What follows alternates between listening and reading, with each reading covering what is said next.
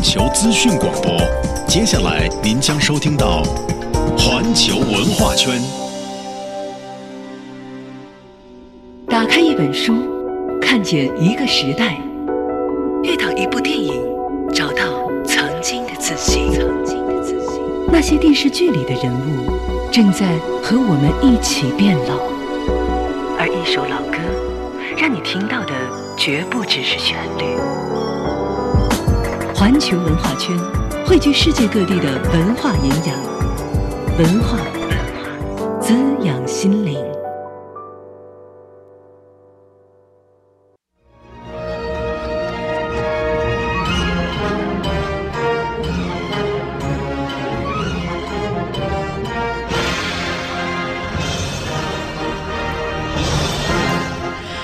各位周五好，这里是正在直播的环球文化圈，我是主持人子楠。呃，前两天哈，在跟我的一个朋友，其实也是我们环球文化圈的老朋友，我们台里的评论员魏东旭，呃，在讨论起最近要上的电影的时候，他又在说说，哎，你知道吗？《机械战警》要上了，呃，我超喜欢这个片子。我说他要上了，你怎么会超喜欢呢？因为他说，因为之前那个版本的非常经典，好看啊。然后面对着一脸迷茫的我，对我进行了鄙视和嘲笑。呃，确实，《机械战警》这是一部太经典的片子了。我们今天把话题一公布出来，就有很多朋友已经在给我们留言。蒙面侠客说：“哎呀，一定要看。”Gary Blink 说：“我太喜欢1987版的《机械战警》了，这是除了《终结者》系列。”呃，意外最喜欢的一个机器人电影，不知道这个新版本会不会超过旧版啊？周六放假去看一看。确实，这样一部大家期待了很久的电影，在今天正式国内公映了。我注意到呢，全国的排片是超过市场总体的百分之三十五，可以说是笑傲群雄，势头。这么猛，那么《机械战警》它究竟有哪些好看的地方？新版跟旧版相比有哪些超越呢？我们今天也会跟大家一起来说一说。那么同样也欢迎大家来参与我们的话题互动吧，登录新浪和腾讯微博，参与到我们今天的讨论中来。呃，其实我最早开始注意到《机械战警》要上映的消息，是从朋友圈里面看到了，呃，我们的老朋友小爱发的。这段时间一直在说吧。对，发了很久。你是有多爱他？对，因为从八七年那个版本开始嘛，就比较追。嗯，好吧，介绍一下，大家都认识他，影评人小爱，欢迎你。嗯，很久不见啊，大家早午安，我是小爱。这次一来就给我们带来一个重磅的片子《季节战警》。嗯，因为呃，虽然我没有看过之前那个版本啊，但是昨天呢，也在网上大概的预习了呃复习了一下。呃，当时上映的时候，你有印象吗？那个应该是瞬间，大家会回到 录像厅的时代，一九八七年。对，然后当时呢是保罗·范霍文这个导演呢，他是他是一个，如果没有记错的话，他是一个荷兰人，他是第一次去闯荡好莱坞，然后拍了这样的一部《机械战警》。可能更多的朋友呢会想到。啊，铁甲铁甲威龙，对，听上去更像这个香港港港产片的名字。是的，是的，因为那个时候好像看录像，很多版本都是铁甲威龙的翻译，所以呃，当时他拍了铁甲威龙之后呢，就是一下就是呃大获成功。然后这个片子呢是奠定了保罗范霍文他本人在好莱坞今后事业发展的一个基础啊。但是呢，更大的一个意义呢，我想是在接下来的二十几年间，这部片子呢，它是影响了整整的一代人。对，我相信昨天和这个子楠去聊这部电影的这个呃朋友，应该也是这一代人里面的其中的一位，呃，因为那个时候开始呢，就是在很多呃，特别是男性朋友的心目当中呢，呃，机械战警它变成了一个正义的化身，一个男性的化身，一个力量的化身，所以是啊，很多很多的粉丝非常的追捧他。真的，当然他看我那个表情啊，就是我他跟我说机械战警啊，当时那个老板，然后我一脸。茫然的表情，他就像在看一个外星人一样，觉得哎，你这女的太傻了，你居然机械战警都不知道。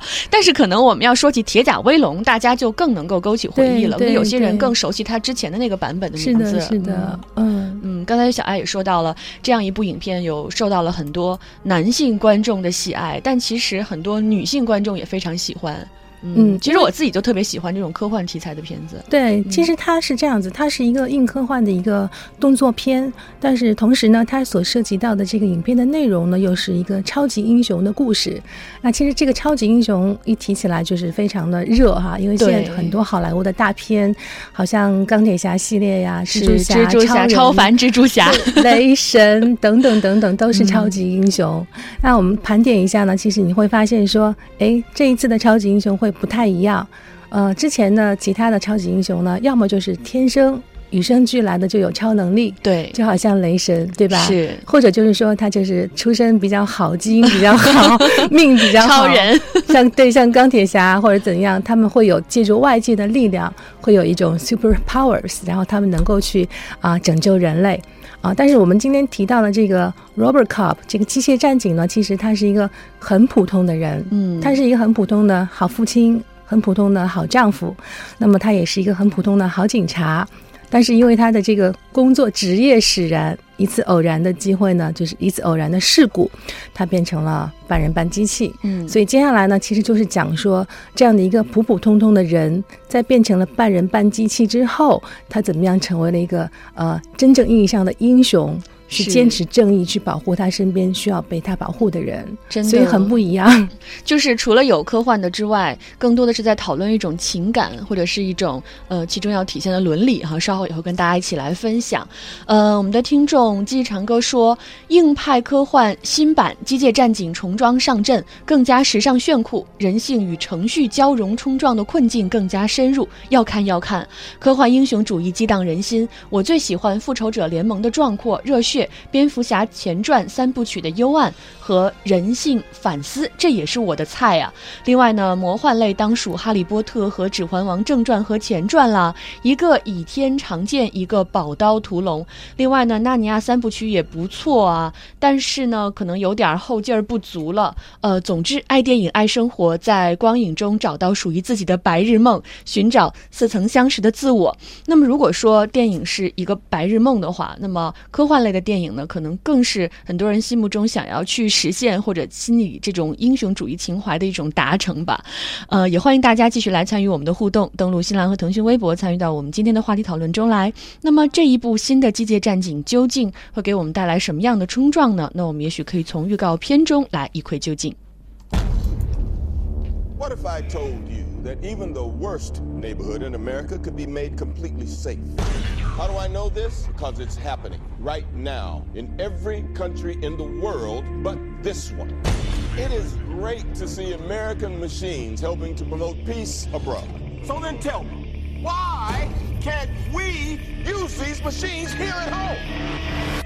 Why is America so robophobic?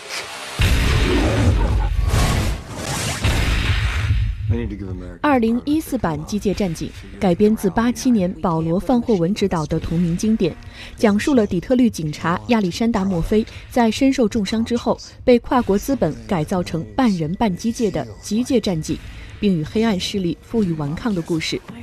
原版中作为机械战警角色标志的银色战甲，在新版中与重伤的战警一同复生，尽显遥遥致敬之意。虽然片中战甲最终升级成为更富有时尚感的酷黑战甲，但银色战甲的闪现无疑将勾起广大影迷们的童年回忆。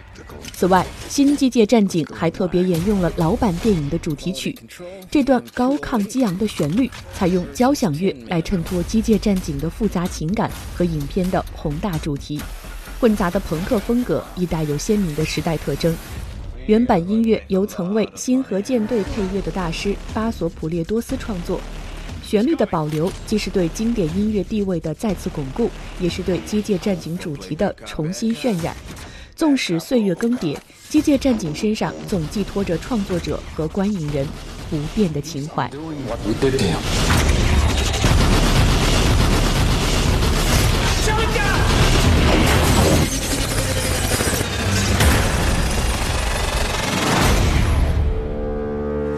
Thank you for your cooperation.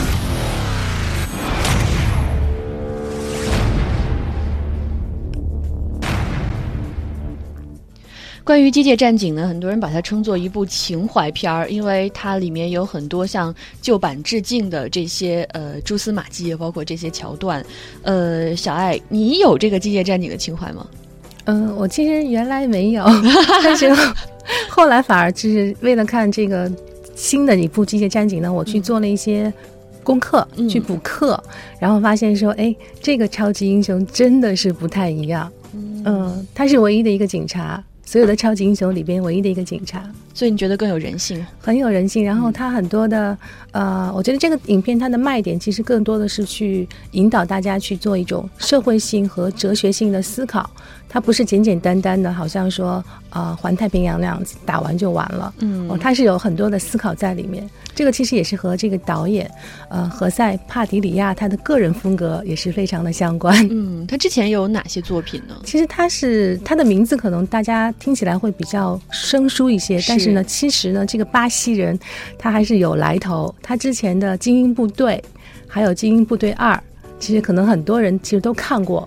而且呢，这个精英部队呢，也为他带来了这个柏林电影节的金熊奖。嗯，那这个人其实他是我觉得很有挑战的，这就很有勇气，他愿意去拍这样的一部新版的《机械战警》，因为其实像老版电影，特别是经典电影去重拍。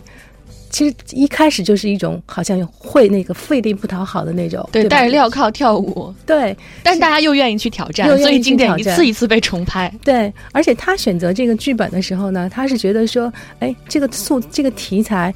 刚刚好，我可以把我一直在思考的很多的社会性的话题放进去，因为他一直在想说，哎，现在科学已经发展到今天这样的一个程度，那比如说像机器的发展、科技的发展，我们很多的无人操作的机器都已经出现了，那么很多事情呢，其实不用有人去参与。机器其实其实已经可以实现说独立去完成一部分的工作。那么在这样的一种啊现状当中，究竟机器会不会有一天他们会反过来控制人？那人与机器之间的关系究竟是应该是怎样的？对，其实科幻小说特别喜欢讨论类似的话题，经常会有这种题材哈，说机器人有一天人工智能嘛，他们学会了自我进化，那么自我进化之后，他们究竟是人还是智能？那么。它和人之间，那我们它有很多优势是人类没法比拟的，所以人类既想控制它，但一旦控制不了的时候，又会发生心里面的恐慌。对，所以这种恐慌呢，不是说仅仅是在科幻的电影或者小说当中，其实已经是会在不久的将来可能会发生。所以这个帕迪里亚呢，他也是非常非常适时的把这个探讨呢放到了这个机械战警的胶片当中去探讨这个话题。好，那我们下面继续来把视线转回到我们这个新版的《机械战警》它其中的一些精彩的看点吧。呃，说到它的看点，可能最重最重要的一个就是情怀吧。刚才我们已经说过了，因为之前的老版的《机械战警》就已经有非常深厚的基础了。那么现在新版一出来，很多的。之前的影迷就表示，不管怎么样，一定要去看。那么除了情怀之外呢，还有其他的看点，还有像刚才小爱说的内涵，包括像导演，呃，包括像它的视觉效果。那么其实昨天我也把老版《机械战警》找出来看了一下，那肯定视觉效果跟现在是没有办法去比拟的。那么新版在视觉效果上，它有哪些飞跃性的改变和突破呢？嗯，就是飞跃其实挺多的。其实这个话题是这样子，就是说，呃，首先它是一个有情怀的片子。那么我觉得新版的《机械战警》呢，就好像是一个老朋友。它来自录像厅时代，嗯，但是因为它其实本身它的这种啊，它的它它以前是很前卫，在保罗·范霍文那个时代呢，它这个是以一个 B 级片的一个很 cut 的一个影片的形式出现在观众面前。但是呢，毕竟是经过了二十几年，将近三十年的时间，所以和现在的，比如说和变形金刚比、钢铁侠比呢，可能它没有那么那么最炫酷的东西摆在你面前。但是呢，依然就是这个人这个机械战警身上，他有。有一种就是非常非常克制的那种 cut，那个东西是别人身上别的影片上面没有的，而且它是带着就是当时啊录像厅时代的那个很怀旧的气息过来的，所以你会说，哎，大家会想去看。但是呢，呃，每一面镜子都是有两面的，对吧？我们我们不能去看一个片子，只是看这个怀旧的部分。这个导演他一定是要有他的新的突破和他个人新的东西放在里边。所以呢，像啊何塞在完成这个影片的时候呢，其实他。不光是从啊影片的内涵上，他做了这种啊更进一步的这种探讨，他把整个的这个故事的格局呢其实是拉大了。之前那个老板呢，时间设定是在二零二零年，那这个新版呢是在二零二八年，因为二零二零年 很快就到了。对，整个那个格局它把它变大了。那么同时呢，因为科技的发展，整个这个片子不论是这个机械战警它的这个战甲盔甲也好，还是它的啊这个呃它的这个车子也好，还是整个影片的它整个的影像风格也好，就其实都是有了更多的这种科技感，而且呢更加的贴近这种时尚。嗯你像其实老版里面的机甲是黑色的，嗯，大家都会记得是黑色，对吧？在新版里面，大家会看到说，诶，是银色，不太一样。视觉上，我个人感觉好像更轻了一些，但是呢，好像更钛合金做的，对对，就是更时尚，你知道吗？那种科技感好像更强了一些。然后还有就是，你看老版的那个电影里边，他有一个玩枪的动作，那个动作好像很多男生都很喜欢去模仿去学习。那在新版的里面呢，他依旧他的大腿上也有枪，但是呢，它有一个新的一个设置是在它的那个手臂上，手臂上它也会有枪。对，然后就是双枪，对，这是很很酷的感觉。然后车子的话是老版的里面它是一个福特老牌的福特，但是在新版的里面呢，啊，它是一个大的很大的摩托车。哎，我其实我特别喜欢摩托车，它是一个卡瓦萨 i 是一个川崎，但是那个车子它是做了改装，因为机甲它那个机甲特别大，然后这个导这个这个演员这个 Joe 呢，Joe Kidman 呢，他本身是很高大，所以他穿了那个机甲之后，就是整个那个人太大了，普通的那个摩托车的那个大小不配他，你知道吗？所以整个那个制片方他们把整个那个那个摩托车也做了改装，后轮什么都增大了，所以整个这个机甲。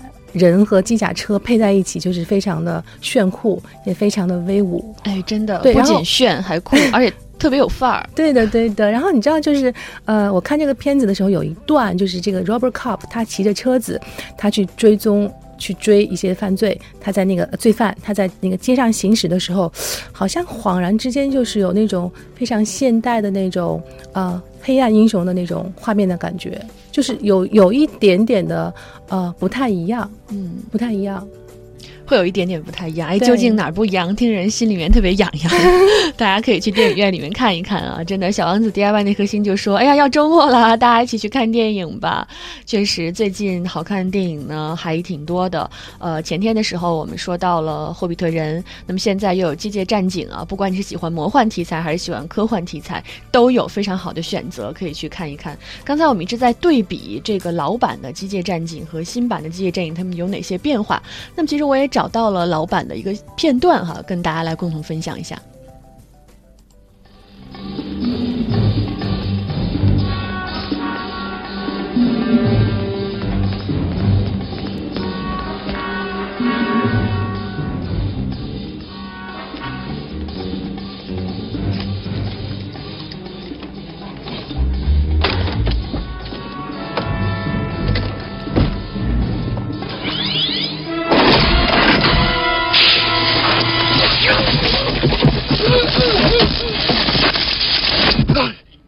Magnavolt, the final word in auto security. No embarrassing alarm noise, no need to trouble the police.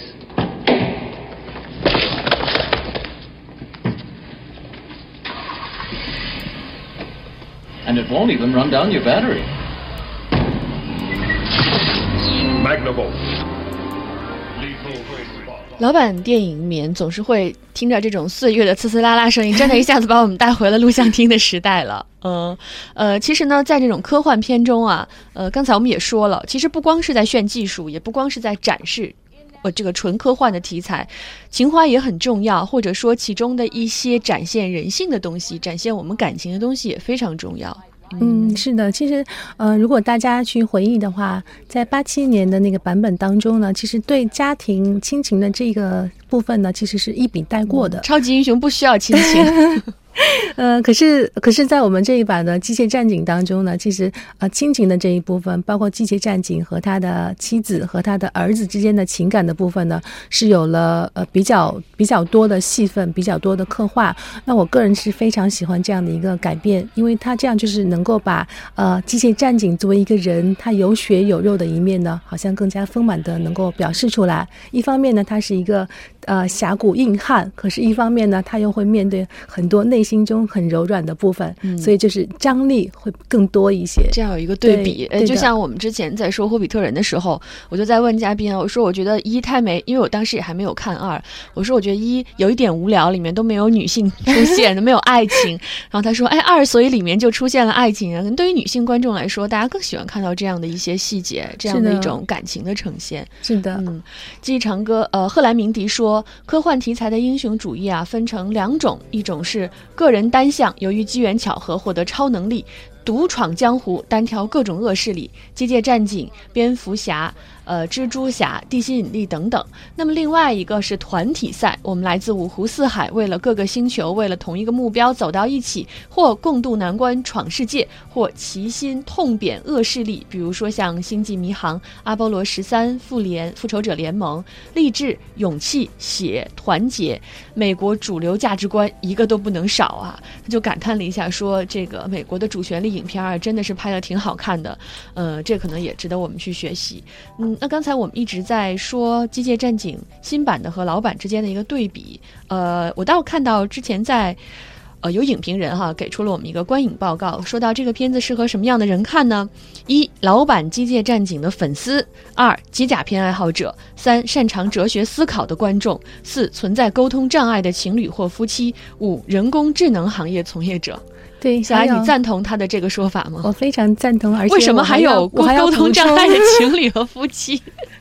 对，其实他那个就是我觉得这个影片里面比较好看的一部分，就是说，呃，能剧透吗？我一说有点剧透了，但是呃 anyway，我尽量的简单的对，少量剧透吧少吧。量少量说一下，就是说，啊、这里面会有很多他内心纠结挣扎的的戏份在里面，比如说他怎么去面对他之前的生活和今后生活的这种天壤之别的这种巨变的这种结对比。哎，真的，他我们可能承受这样的一个结果你换了一个一只，比如你的小失去了一条腿，换了一条腿，那么你还是一个人。但如果你身体的百分之五十或者以上的部分都被换掉了，肯定会纠结，我还是一个人吗？重点是你如何以新的面貌去面对你的家人，可能你们在一起。